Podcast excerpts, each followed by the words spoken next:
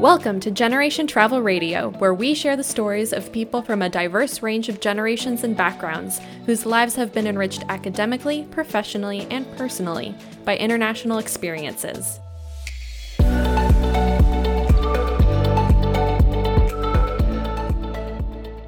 Hello and welcome to an episode of Generation Travel Radio. My name is Kelly Davis and I'm here with Erin Morris, and we're super excited today to bring to you our guest, Eric Baki. So Eric is a colleague of mine. We both work at Menlo College, and he primarily focuses on the success of students in general, the academic success. He is in charge of the English Learners Program at Menlo College, but he is so much more than just his day job, which, by the way, is forty hours plus a week. So I'm not really sure how he incorporates everything else about him, but Eric has traveled extensively, which is really impressive to kind of see it all written out. And I'm excited to dig into that a little bit today. But he also has an artistic side. He's very much an artist. And that's something he works really hard to maintain and practice outside of his work. So without further ado, Eric, welcome to the podcast. We're so happy to have you here. We'd love to have you start off by telling us what your personal mission is. Great. Hi, Kelly. Hi, Erin. Thank you for having me. And my personal mission, I hadn't given this a lot of thought. So I'll, I'll start with some boilerplate about wanting to be a better human being. But in fact, I've been thinking about that a lot lately, given our current political climate. It causes self-reflection. And then I'd, uh, I'd like to keep working on, you were talking about some of the things I'm working on, but particularly art. I'd like to be doing that for another twenty years or so and, uh, you know, get some things done. And, you know, that's kind of funny because I think this episode is going to come out on November second. So as we speak to the current current political climate and everything, this might, you know, I have a feeling everyone is going to be on the edge of their seat, no matter no matter what they're hoping for on November third. So yeah, it's hard not to have that in mind. Yeah, serious. Yeah. Seriously. Maybe this will be a way for everyone to get their mind off of it and think about art and culture and, and not think about the next day and all that will come with it.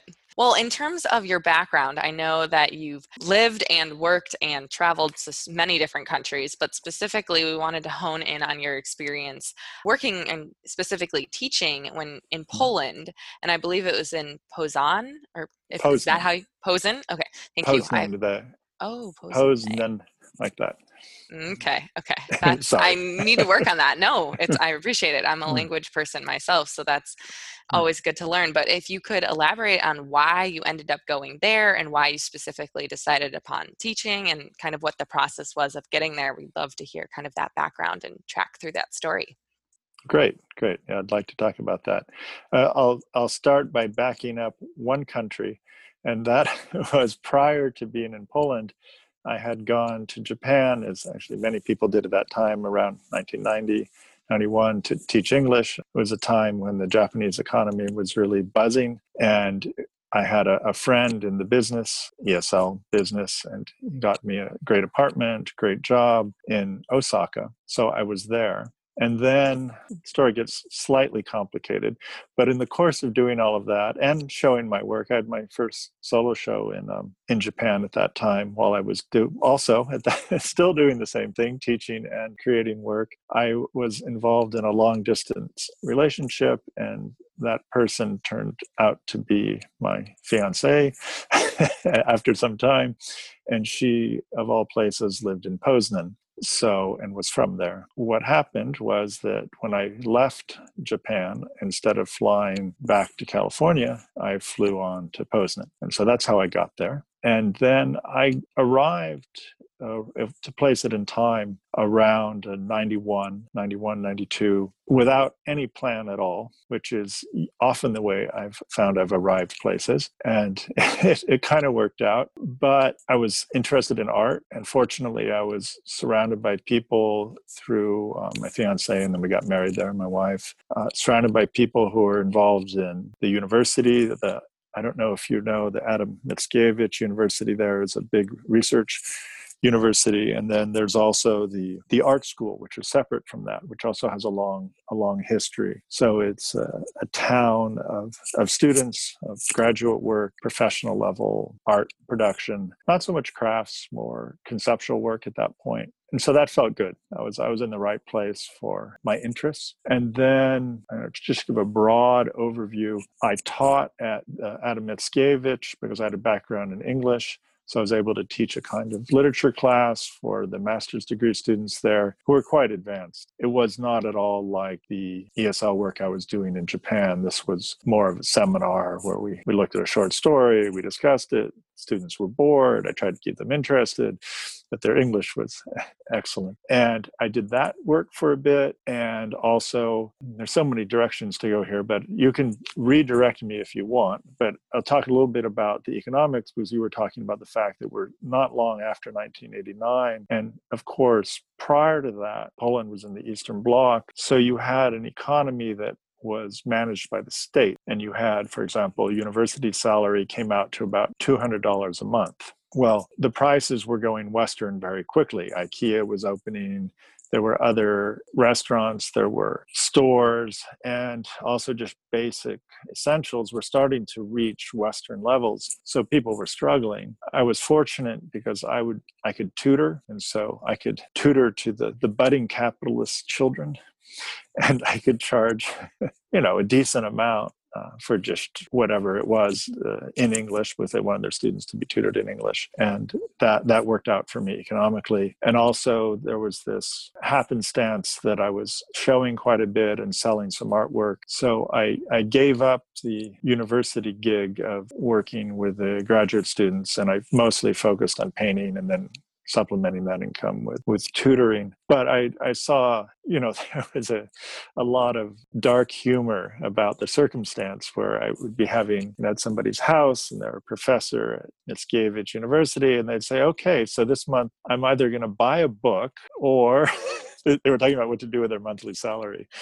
And it was just absurd. And the way they were able to stay in their housing, and which was a similar situation that I had, was that there were legacy housing situations provided by the state, and that allowed you a place to live, but it didn't really allow you to live well on a university salary, at least. So it was a period of great transition, and it wasn't easy for most people. And I met, you know, at least one of the a young man who was doing trading oil through Russia. So he was involved in a very high level type of commerce trading. And, you know, he was what we would consider filthy rich in any global context. And but he was, you know, one of the, he was doing even well for the new class of capitalists. But um, there were those people as well who had a, an understanding and maybe an education and a temperament that allowed them to be sharks in a system. System that that benefited those people that were. Please direct me the way you would like. Yeah, well, I I just thinking, yeah, in a system where sometimes to be the first one out there could be the most lucrative as well and be the most profitable, maybe at the expense of people who are not as quick as you are. I, I'm glad that you've provided this economic context, and I actually want to provide a little bit more context that we oftentimes think the basis of the Europe, what is now the European Union, was formed back in the nineteen fifties, but the European Union itself was not formed in that name until nineteen ninety-two, or technically nineteen ninety-three, and Poland did not become a part of it until, I think, two thousand four.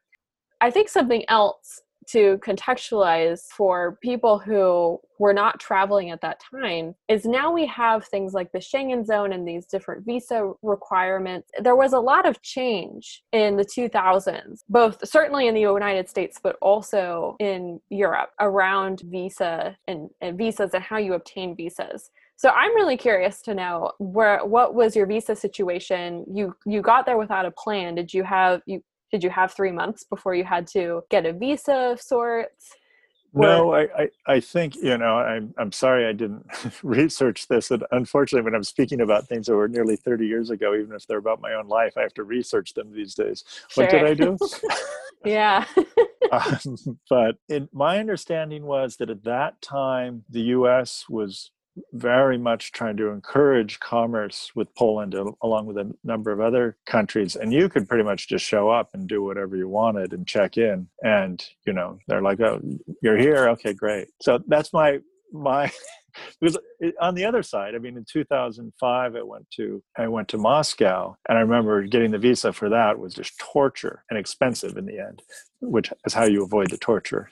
Um, but, right. um, but that was definitely not the case. I, I was, it was completely encouraged, you know, long-term stays were encouraged. I didn't need to make a distinction between being there on vacation or working. I didn't have to do any of those things. And, you know, I ended up the, the consulate, you know, it was such a closed community too. It ended up, you know, I would meet regularly with the consular there. We'd go have dinner or whatever. And so it, it was all a very um, tight-knit and easily, everything was easily accessible in terms of paperwork. That's really interesting because it's such a juxtaposition to what a lot of people experience today. And like you said, even going to, to Moscow, quite different.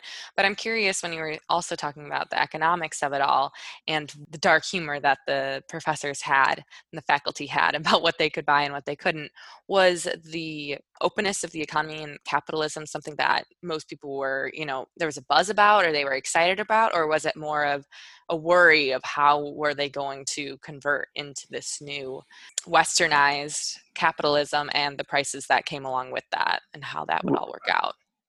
Right. And, and that's that's a good question. Part of, because it's a university town, and I don't think people there were ever behind the Iron Curtain.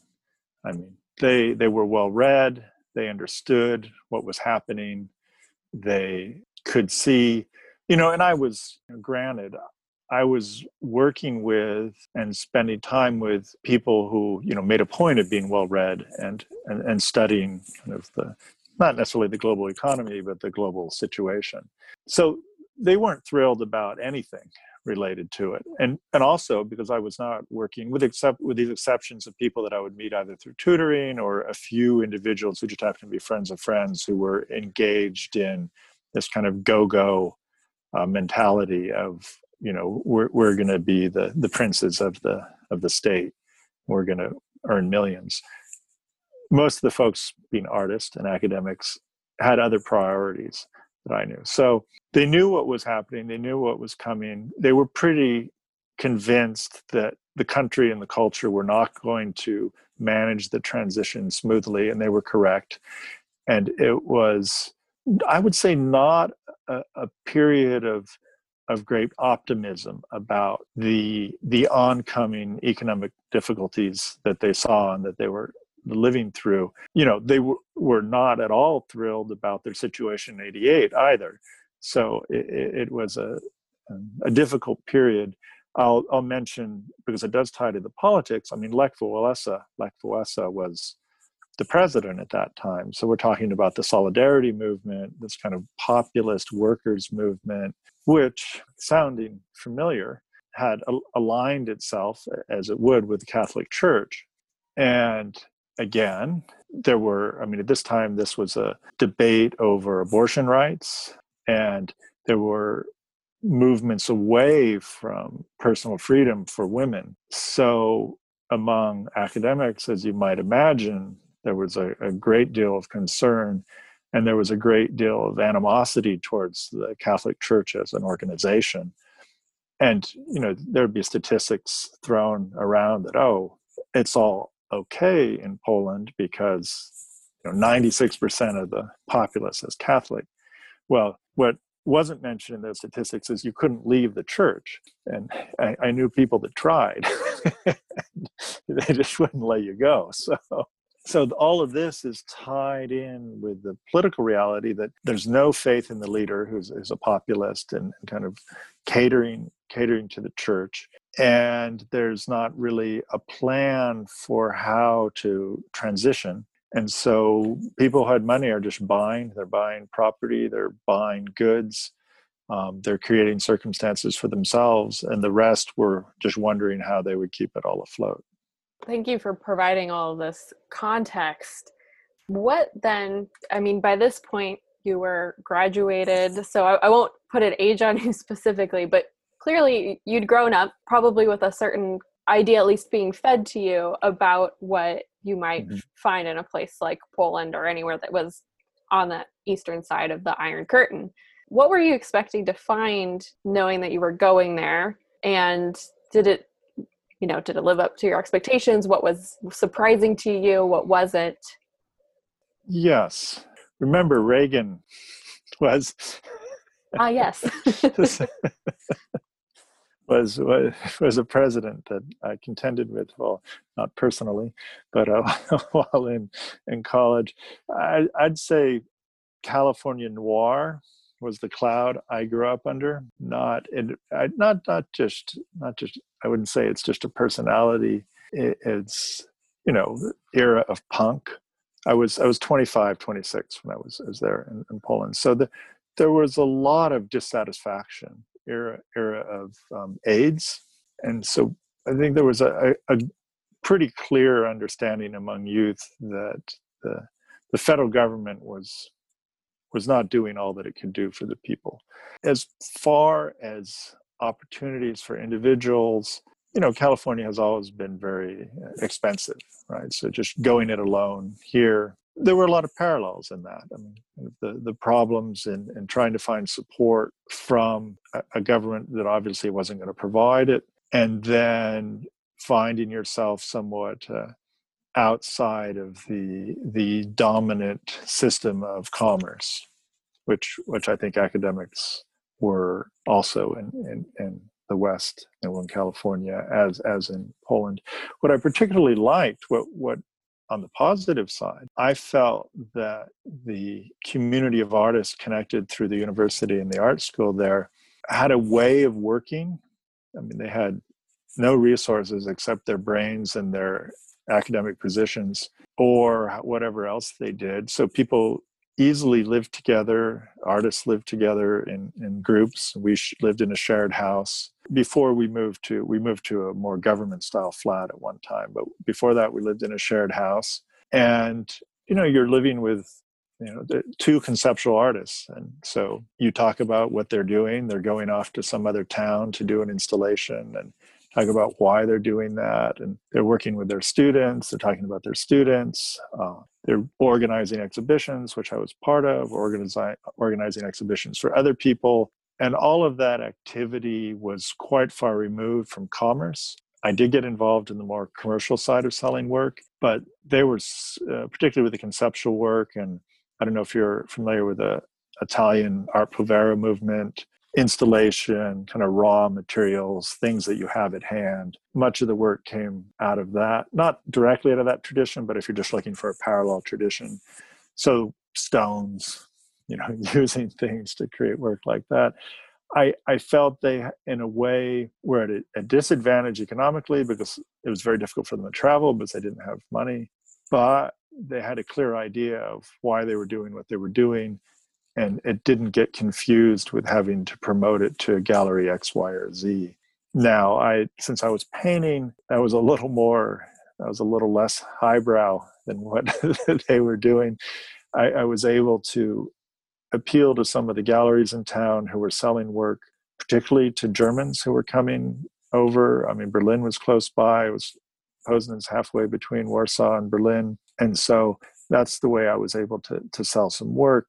Talking about, again, labor and money and politics and, and then Germany, I mean, of course, Germany, and, and you can speak to this, Kelly, I'm sure, was having its integration issues with the East and the West. And we did take field trips to Berlin, for example, to see art exhibitions there. And a couple of things came out of that. One was that workers from Poland who were trying to go to Germany to do some work were definitely not welcomed. So there were problems of, you know, bus loads of, of people from Poland going to Germany and having rocks thrown at them. And so it was it was clear that this, you know, reunification and, and openness wasn't working equally for for everybody. And people who had less were kind of brawling a little bit with each other. And that was accentuated by being a, from different countries. So, for example, one of the pieces, one of the artists that I knew, we went to a Berlin museum to see a show of, of work, and he did a an impromptu installation piece called Polish Stones, where he piled a bunch of stones at the top of this grand staircase as a reference to the fact that people were getting stoned from, I mean, not the fun kind. People were having rocks thrown at them as they came over from Poland. So this was what the kind of thing that was on people's minds. So you had talked about the, the graffiti on the Berlin Wall in one of our correspondence. That that kind of that kind of poppy, visual, visually oriented work was really not the thread going through the artists in, in Poznan. But I would make a parallel to that and the magazine uh, N I E, N I E meaning no, which started in nineteen ninety, which was a very important left-wing magazine, both opposed to the right-wing strains in the government and to the Catholic Church, importantly. So they were charged with pornography because trying to sway people not to support an anti-abortion law, they published an image of a nude couple. They weren't engaged in sex, but that was a suggestion that they were headed that direction. And pretty much made a plea to the public that, you know, this could be anybody and, you know, you could end up being in legal trouble of a kind that you're not used to if you engage in this. So think about it. Following that, because they were they were charged with pornography, and I think they they lost the case. There was just a, a fantastic cover, which I think related more to the kind of pop art sensibility of the Berlin Wall, and also to the kind of humor that was used in opposition to forces of, of government and, and church and state, um, where the the publisher, Jersey Urban, is American pronunciation of his name, put two plucked chickens together in a suggestive pose, since the way, and you know, it seems like a silly joke, but and, and it reminds me a little bit of where we seem to be heading now, where where things that you would brush off as kind of, oh, that's almost juvenile humor, because of the tension and the real world consequences of the issues at play. Suddenly that kind of humor has a real place. It is funny because people are going to jail, people are being arrested, and you got to use those plucked chickens to make your point. So that struck me as a, a kind of tradition, the a more literary tradition, or it also related to pop magazines, that, that was interesting, but a different direction than the more highbrow conceptual work, which was more of a global approach to conceptual work that was coming out of Poznan. Um, Magdalena Abakanowicz, I don't know if you know this name, you can look her up, international figure. She, among others, came out of this the Poznan Art School. They have they had quite a, a tradition there. Did I at all answer a question that may or may not have been asked? Yes. That, no, that was very interesting to learn about, and then also connecting it to the thread of, I think, the art, especially to younger generations of, or this imagery of the Berlin Wall and the graffiti and things like that. It's like, that's what we kind of imagine of the juxtaposition, the different sides of each block, and how that kind of unraveled after that. So hearing how even just, you know, one town and had its own tradition that was still international based on its presence of being more university town, I think gives you a better idea of the type of people you were living with and around um, within, and how you kind of molded, engaged in that as an artist yourself. I am curious as well, going back to your time in Japan too, and comparing it to then being an artist there and also teaching, um, and then doing the same thing in Poland. How was that in terms of being in a booming economy, as you said, in Japan, and being an artist and trying to sell? And then, you know, did you feel drawn to try to sell in Poland as well? Or was that just because you had that art that was more acceptable to the to the actual galleries? Or was did you feel really drawn to try to join the movement of the locals in Poland and focus less on the ability to sell, even though you had it, just based on what was happening in that time? In in Japan, I was paid quite well for doing nonsense. And by nonsense, I don't mean teaching. I mean, I was only teaching like two days a week, and the rest of the time I was supposed to sit at a desk in view of the front entrance and look like an international teacher so that new students would sign up. So I read the newspaper three days a week and taught two days. And then, and then I mean, that sounds just like a nice life. It was, it was actually quite nice. Um, it was the benefit of being in a, a, a real, a real boom. In terms of the art, I didn't, and that may have been sometimes it's unclear to me what, and all of this is, is from a very individual perspective, obviously. So I think a lot of my experience was personality driven, and someone else would have had a very different experience. And this is to say that I went to art galleries in Osaka, but I didn't engage with a, a community of artists in, in the way that I, I did in Poznan. But I think that was mostly my fault. I did I did engage in some meditation practice, and I, I went to and got training through a temple that offered these this kind of training. So I did do that. But as far as showing there, in the north, in Hokkaido, I had a connection, and I did have a show there, but that was purely because someone on the West Coast had a connection there, long-standing, and was able to put together an exhibition. But when I showed in the Osaka area, I just went gallery to gallery and said, I'm interested in showing, will you do it? And finally, I think one woman who had a very nice gallery in Toyonaka took pity on me and said, I, I, I'm afraid I'm going to have to see this guy more if I don't say yes than if I say no. Or, sorry, I got that backwards. But anyway, she said yes to, in a way, to get rid of me.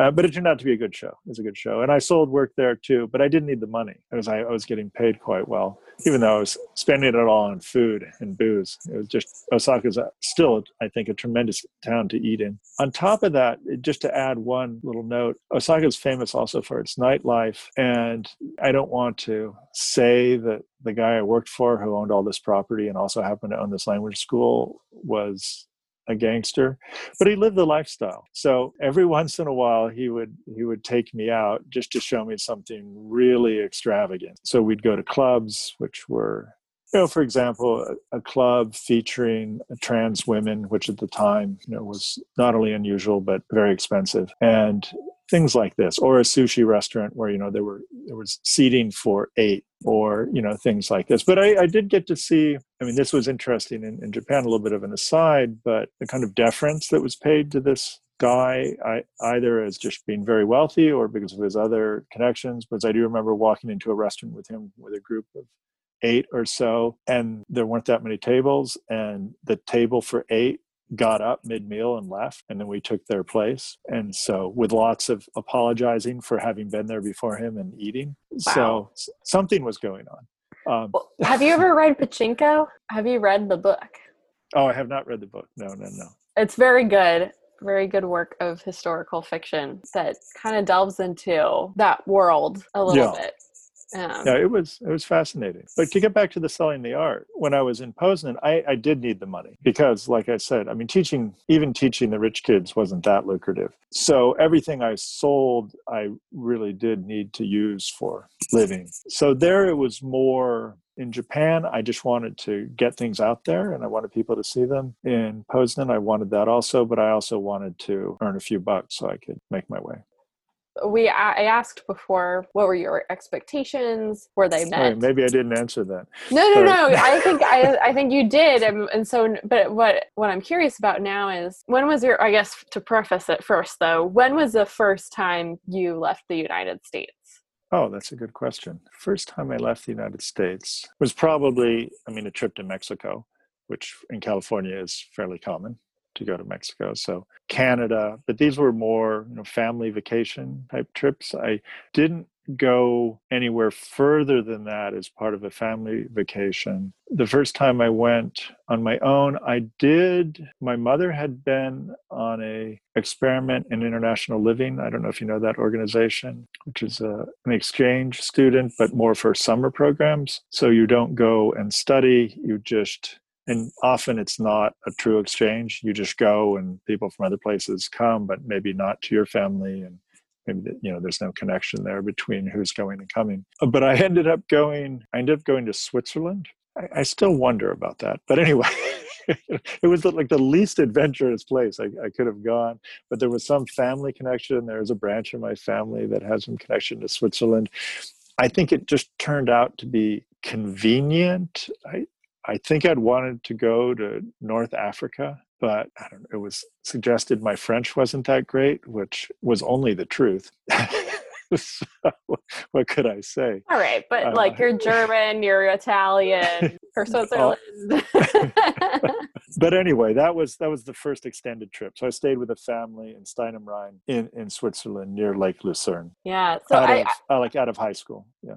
Well, I guess what I'm trying to get at is is thinking about when sometimes when we, we go somewhere for an extended period of time, we're studying abroad, we're going and living somewhere new, whatever it is, mm-hmm. there that initial, the first time that we're exposed to something that's significantly, at least significantly enough, different from what we experience on our day-to-day and what our, we're, we're used to, is we might be, you know, we might have lots of expectations, lots of thoughts of what is this going to be like? What is this going to look like? And then after the first time, maybe after the first two, depending on who you are, you start to realize I'm about to go to this new adventure, on this new adventure, kind of like you did, you had no plans. And when you went to Poland, uh, we think I'm, who knows? Why have expectations? Because I have seen them be upended before. So I don't, you know, mm-hmm. I'm not going to set up the slate. So I'm just, I, I mean, I think taking that into context that you were going to Poland because you were engaged to someone. So, so they obviously probably had filled you in a little bit on what to expect too. And I'm just thinking, you know, about the comparison maybe between what you were expecting when you went to Osaka versus what you were expecting when you went to Poznan and mm-hmm. expectations, I guess, digging, digging in deeper to that. Did, did any of that make sense? Yeah, it does. I, I think I have a way to answer that. Um, the, you know, the like non-question. You know, when I was in, in Switzerland for the first time, I, w- I was seventeen. And, and so I, I think there was a kind of European glow to things, you know, and that, you know, only happens once, like you're suggesting. But then what that's become is, for example, last summer, I, I think I mentioned I was in Rotterdam to start a project uh, that I'm working on with a, a, a artist from Rotterdam. And there, to, the most exciting thing was was to meet him and to work on this project with someone who, yes, he has a, a different point of view and there's a different approach to doing art, and particularly public art. And and that's all super exciting, but it's not just, you know, wandering through the public square and, and looking at the market, right? And that's that's where I am now is is and I think it's one of the reasons I really enjoyed Osaka is that there was a lot going on outside of just being a tourist. And certainly I think it's the way I would recommend going to, to visit places. Something I, I can contrast the experience with the artist in Poznan with the, another experience, which was I started at N Y U in the graduate program while I was in, in Poznan. And the way I was able to do that was to start in their program, which is in Venice during the summers. So for two summers while I was living in, in Poland, I, I went to Venice to work on a master's degree there. And I mean, Venice is Venice in that it's very tourist oriented for one thing, but also that program was large enough and there was enough going on with the program that it was really being with a bunch of Americans kind of on a stage set. I mean, you had to fight away from, to get away from the group to, to do something in Italy. I'd just uh, describe that as not as desirable as being in a situation where you're forced to work, forced in a positive way, to work with local folks and do things more directly with them rather than having it mediated. Well, so now that we've we really dug into that expectation piece, now looking back, have you been to, and I'm going to branch this out a little bit, the original question was just, have you been to Poland since you were there, you know, in, okay. in the early nineties? But also, have you been to Osaka since then? And what has changed?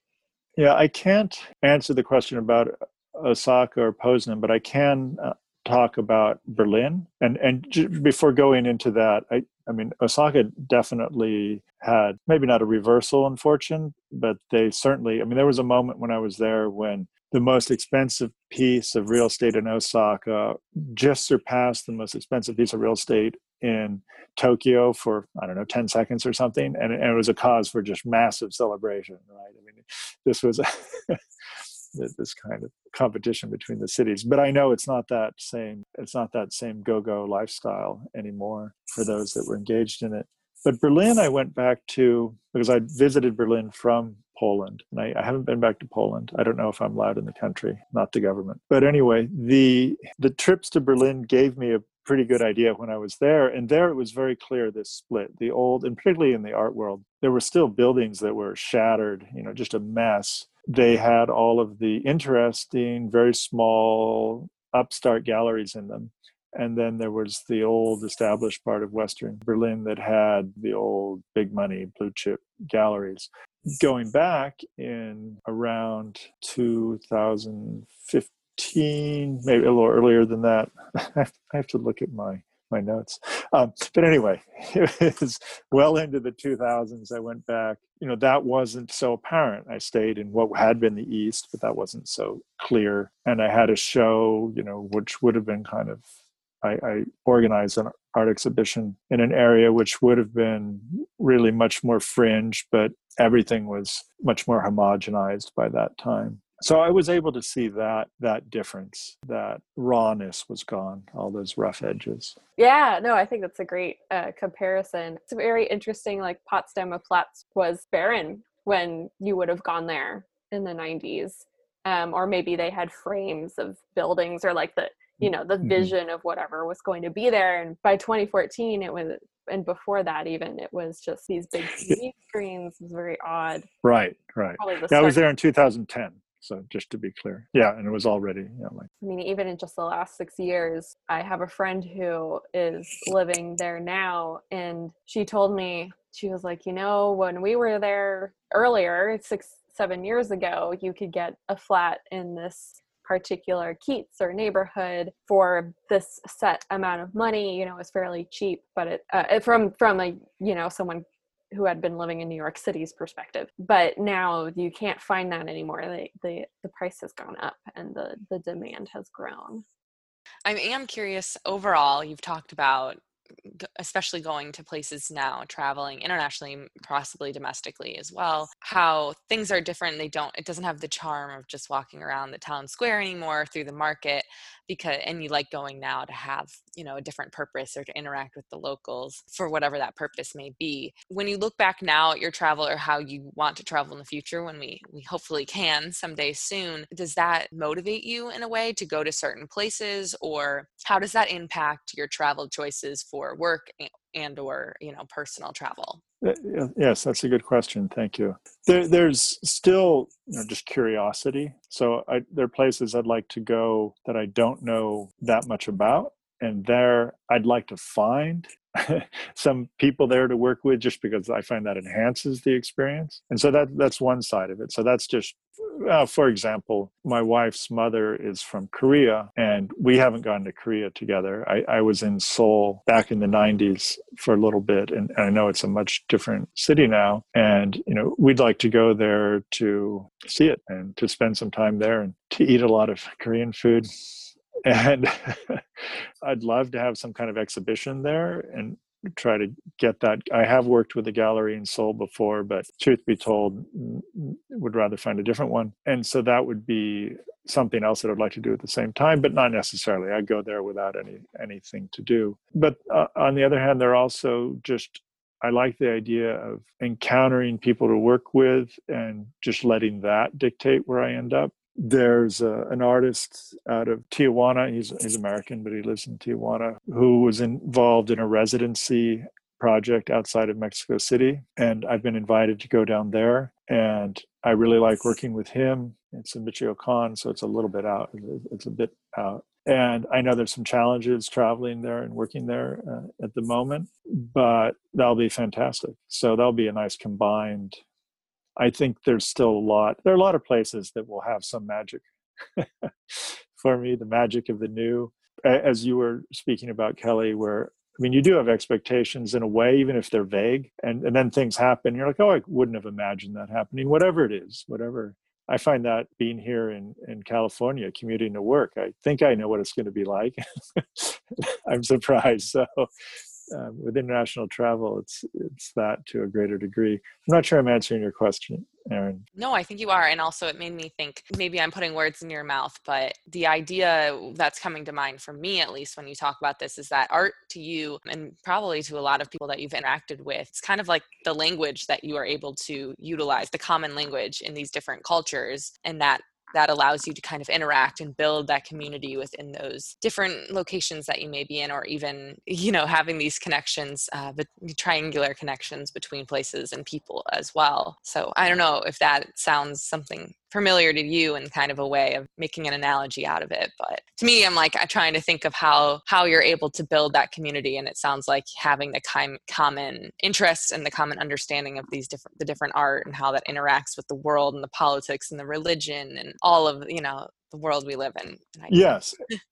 And I, I think that's an uh, excellent way to look at it. And in a way, it's it's very direct. I mean, for example, in Berlin, everyone, I mean, Berlin is, is, is so Western, but still people are looking at the same artists, and many German art has been, unduly or not, has been quite influential in the twentieth century and early twenty-first century. And so you could just be speaking to someone and you could do the old yes or no game with them. And if you say Richter, yes, and they say Richter, no, and you say polka and they say yes, well, then you, you know you're dealing with one kind of person and not a, another, just based on which artist of the canon of, or the recent canon that you gravitate towards. And that can be more effective than uh, maybe a, a communication with someone who doesn't have a shared interest of study. I will say that because you mentioned the word language, despite the work I do, I've always found acquiring language is a struggle. And in, in, in particularly when I was younger, I think it had a lot to do with being a shy lad, and which does not work when you're trying to speak a foreign language. You You just need to get into it. So what I've gotten better at, for example, when traveling to Moscow, for example, is at least forcing myself to acquire basics and using whatever you've got when you can. And I think that enhances your experience, not just because you're communicating, because people know you're flailing and they can understand what you're saying anyway, but that it opens up paths of communication with people, that it show it, it signals an interest in, in culture, in their culture. And and it does, you know, the more, I, I know you both speak other, well, I assume you both speak other languages, but I just took that for granted. But, you know, the you learn so much about a culture uh, through the language. I have a a friend that I, I speak weekly with now who lives in, well, he, he lives in England. He doesn't live in London now. He lives in England, and he his husband lived in Berlin. They He spent a lot of time there. And he said it wasn't until he became fluent in German that he really understood what was going on culturally, some things that had been somewhat of a mystery to him. And I, I, I just couldn't emphasize that enough for people that are listening that are wondering whether they should bother learning a few words before they go somewhere. Yes. Absolutely. I, I agree. I couldn't emphasize that more either. I, some people, I probably mentioned it on this podcast. I've met people who don't know what I'm talking about when I, when I say what I'm about to say, and people who absolutely resonate with it, where it's like, if when you get to a certain point in a language, you don't necessarily have to be fluent, but it's like you unlock some other part of your personality that you didn't know was there. And all of a sudden you're, you're like exuding. For me, it's like, oh, it's another part of Kelly. That I was going to, I was going to ask you, Eric, if you had uh, learned those languages. And then the other thing I wanted to ask oh. you was if you ever went clubbing in Berlin or in Poland. I'm not as familiar with the Polish clubbing culture, but I, I have some concept of what, it, what was going on in Berlin in the early nineties. Right. Right. And first, the language question. I did study, I mean, I studied some Japanese, I studied some Polish, but I, I never made it a priority. And that would be one, you know, looking back, saying, could have you spent an extra hour a week on that? Yeah, you could have spent an extra hour a week on that. That would have been better. So yes, to a degree. And then clubbing, no. And you know, this is just part of going back to the same thing I said about Osaka is I'm always impressed later when I look back at where I was at any particular time, how little I knew of what was going on. Just, it's like, wow, I thought I was out there and doing things. And, you know, I was the right age. I was in the right place. I, I just didn't know. And it wasn't the crowd I was hanging out with also. That wasn't. It, yeah. It depends that on wasn't your their network, thing. Right? And yeah. Whatever that means and your inner circle and what they're doing. And I can only imagine in a time where you did not have communication quite as instant as we have for the last ten years or so, you could say fifteen years, whatever. But I'm thinking about social media and, and sure. Then you wouldn't know but, about no. those things necessarily as it's not like you're reading about it in the newspaper on the front page. Yeah. And maybe I should, maybe I should point to that just for a minute, that, I mean, when I was in Poland, there would be months they would go by without my speaking to a single family member or anyone in the States. I mean, it wasn't easy. You had to go, you had to go to the post office to make an international call. I mean, there wasn't any other way to do it, right? You couldn't send an email. You could write a letter. But well, it's like our one of our previous guests, Jasmine, said she she was like, this is the best time to be a student, all the resources. As much as, you know, we're still working on that in higher education and education in general in terms of trying to get even more resources and more access, like it's only gotten better. So I also just, you had brought up that I was the oldest guest. I wanted to make it worth your while. Well, one question that we, we typically ask, and I'll throw it out there, is um, what is something that you really appreciate about the last decade? In ter- and it could be technology related, but maybe it's not. Or or what is something that you were nostalgic for, maybe if you went back to the early nineties? I think there, there's something about being able to communicate regularly and in depth. For example, with the, the artist in Rotterdam that I'm working with, there are periods where we'll write each other daily and just riff on each other's comments, and different than a phone call. You know, the, the, we're working on projects, so maybe there's a little light research involved, some suggesting something, annotating maybe someone else, his product. And and that's great. That's it's really nice to be able to sit down at, at one in the morning and go, hey, I want to work on this. And he's in Rotterdam, and we can do it. Eric, we really appreciate having this conversation with you. And I think this is a really good kind of stopping point to wrap up for the episode. Thank you so much for sharing the, about your time. And we got to hear about both Poland and Japan and a couple of other places. Eric has been so many places. I was also really curious to know about how he lived off of twenty dollars a day in Egypt or something like that for a month. So we'll ha- we'll probably have to invite you back sometime. Yes, we can only scratch the surface, but we wanted to dig in where we could about well, a lot of your experiences. Thank you. I mean, of course, it's fun to to think about it, and I appreciate your having me on. And um, I hope I was fair to fair to those people in my history, and also somewhat informative for your guests. So. Thank you. Thank Most you. Definitely. Thanks. Thanks, everyone, for listening. And that wraps up today's show. Thanks for listening to today's episode. We hope that the stories you heard today have inspired you and helped you to think about what intercultural experiences you'll seek next. Catch another story next Monday. We are Generation Travel Radio. Keep thinking globally.